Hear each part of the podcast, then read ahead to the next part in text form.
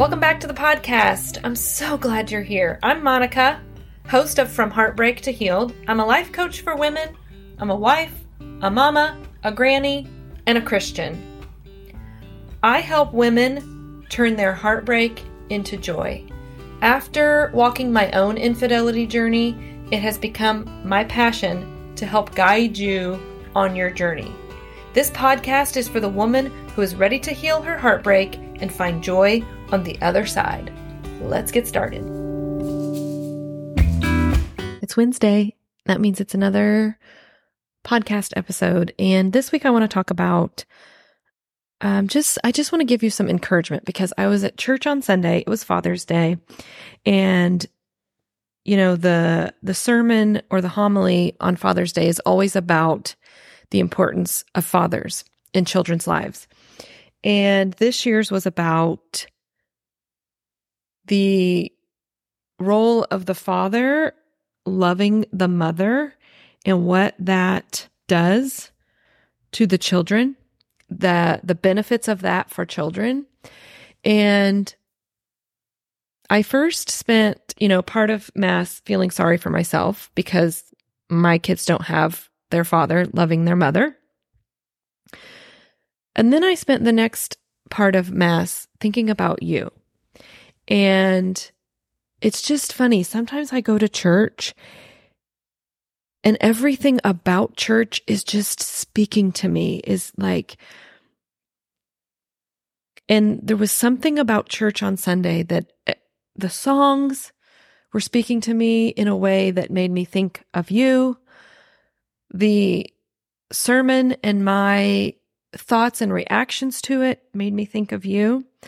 But one of the things that happened during this Mass was we sang this song.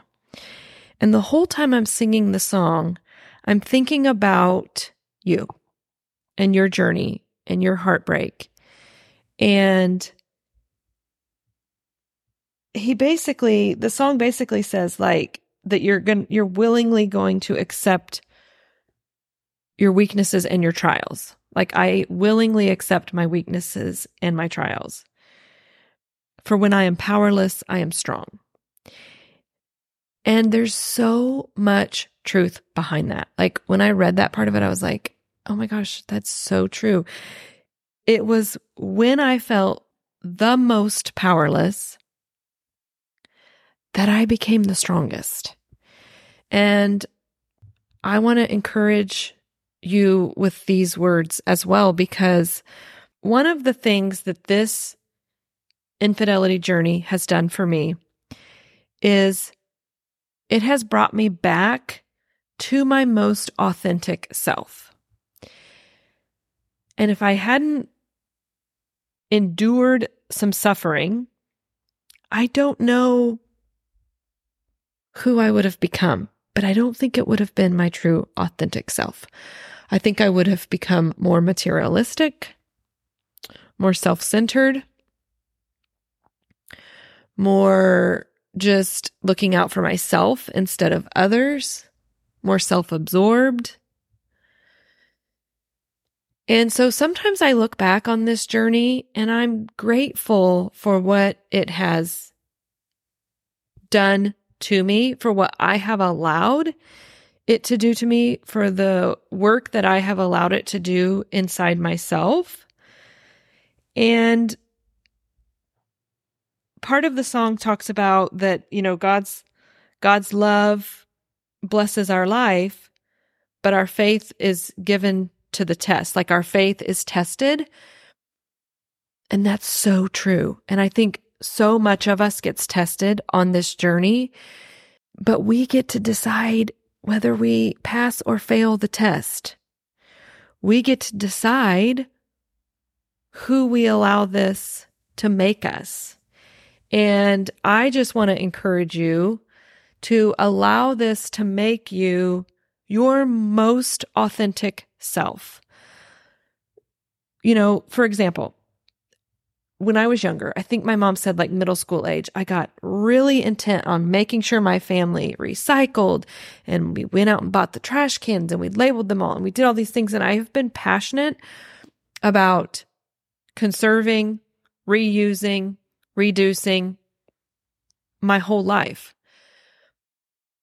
But I had started to get away from it because I think when you're in the middle of the suffering, you you lose yourself a little bit. And in finding myself and getting back to her, I have realized what things mattered most to me. And it was things like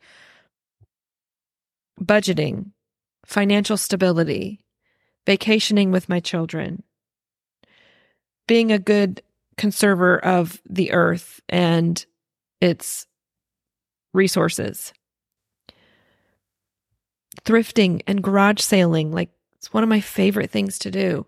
Reading books. Like there's so much about me that I was in my younger version that I lost during part of this suffering time that I've been able to get back to. In the song, it says, For mercy did I pray, and then I heard God say, My grace is enough for you. And I want to offer that to you too. His grace is enough for you, and you can come out the other side of this so in love with who you are. Whether that's a single version of you, a married version of you, doesn't matter. Let this be the thing that refines you, that transforms you into a better version of yourself. And then everything else, you know, whether or not the relationship gets reconciled, whether or not it ends in a divorce, whether or not you decide, I'm not supposed to be with this person anymore, whatever that part is, becomes less of a burden when you step into your most authentic self. When I was looking through my mass book, looking for that song that we were singing, I came across another song in the book that I think could be some encouragement. And it says that when the storms of life are raging, Lord, stand by me. When the currents pull me under, Lord, stand by me. And that's exactly what we feel like. We feel like we're getting pulled under by these currents. We feel like the, you know, these rising waters are just tossing us around. And it's okay to ask for God to stand by you. It's okay to seek out others to stand by you. But you also have to ask yourself to stand by you. And are you doing that? Are you asking of yourself to love you well, to nourish you, to take care of you, to hold you accountable?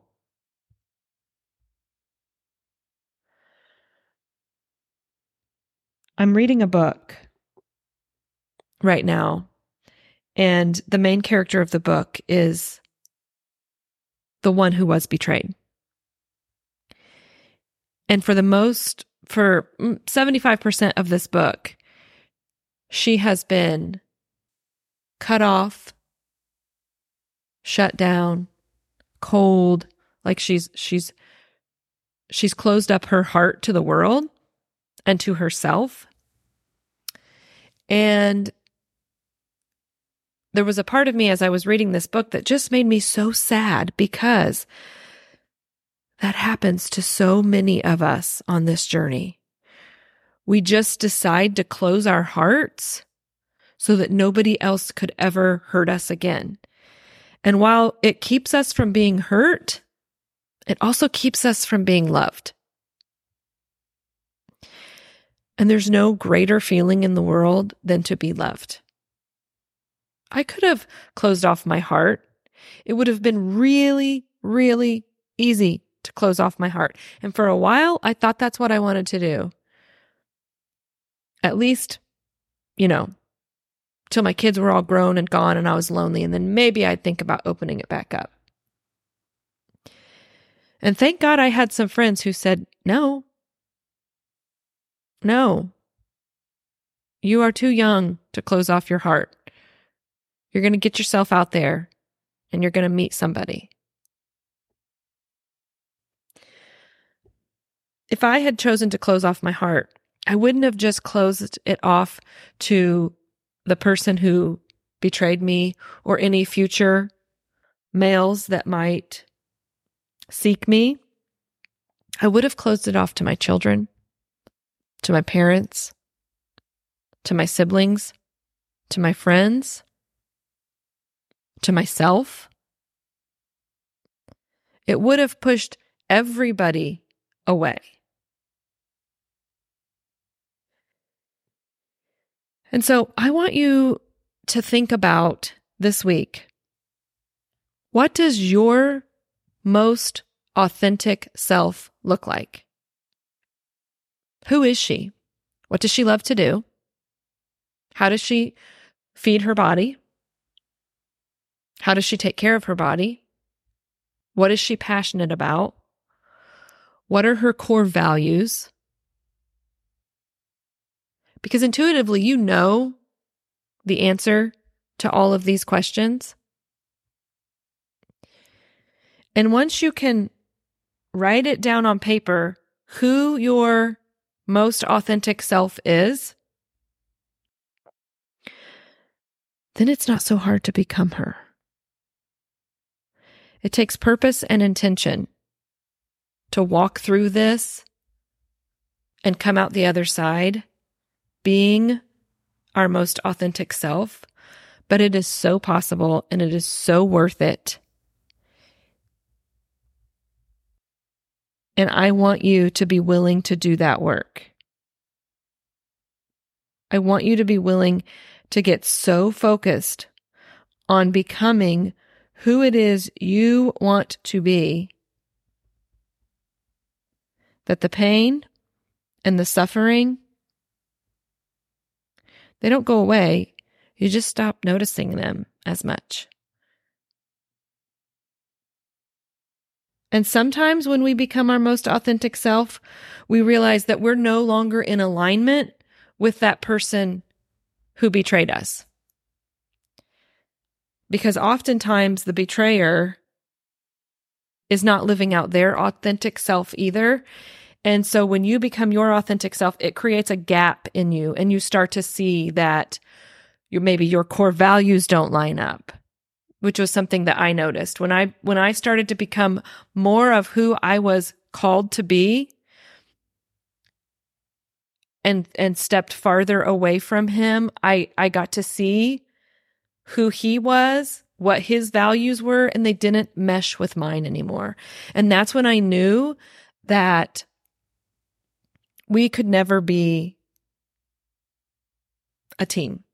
We were never going to work as partners because our core values didn't line up.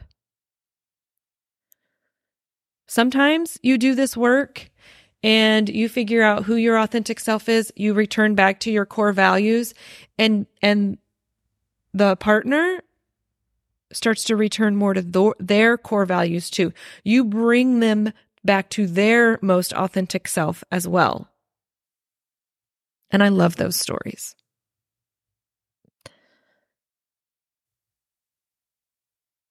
But I promise you, when you do this work, when you move into this version of yourself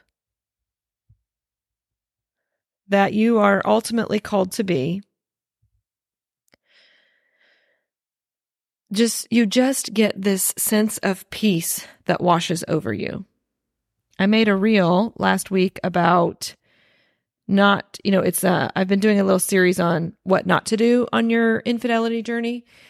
And I said I posted about or the reel was about don't send the like fu message, you know, you've you've signed the divorce decree and now like don't send that the fu message or the i hope you and your you know, your new person are, are miserable, happy together forever or whatever, you know. And my point in saying that was that's just a poor reflection of who you aren't. Like, don't don't allow yourself to step down to that level.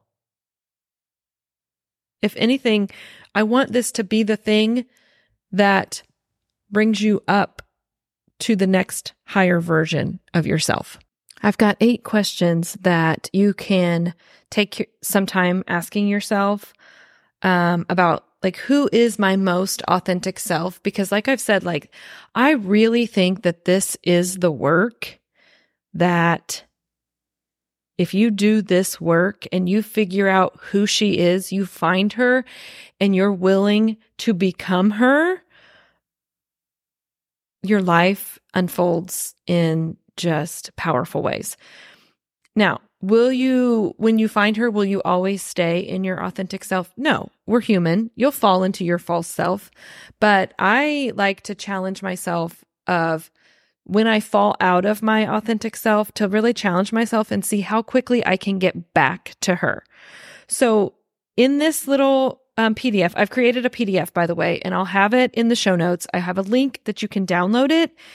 Who is my most authentic self? And it's just ask yourself these questions and then take some time to journal the answers. And there's eight questions. What are my core values, passions and interests, strengths, what brings me joy, like just things like that.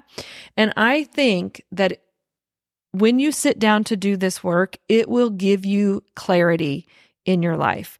It will help you to make decisions about your future from her, from your authentic self.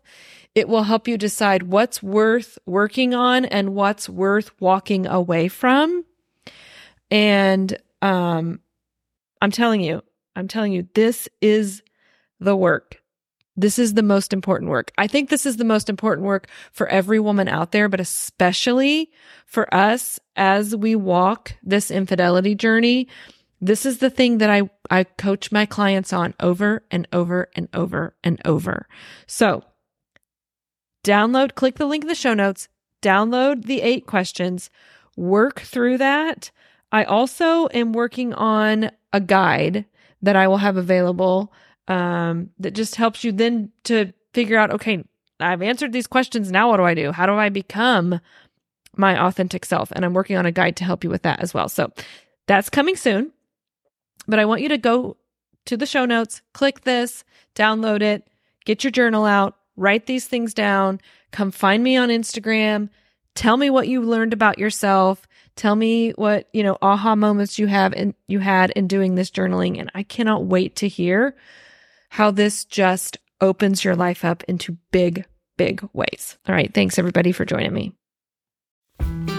That wraps up today's episode. I would love for you to leave a rating with a review. Be sure to check out the show notes for all the other ways that you can hang out with me. If you're looking for more one on one help in your healing journey, I'm opening a few more spots for coaching. You'll get 12 weeks of one on one coaching with me specific to your needs. You will also get a copy of my Joy Creator Journal, which is literally worth its weight in gold.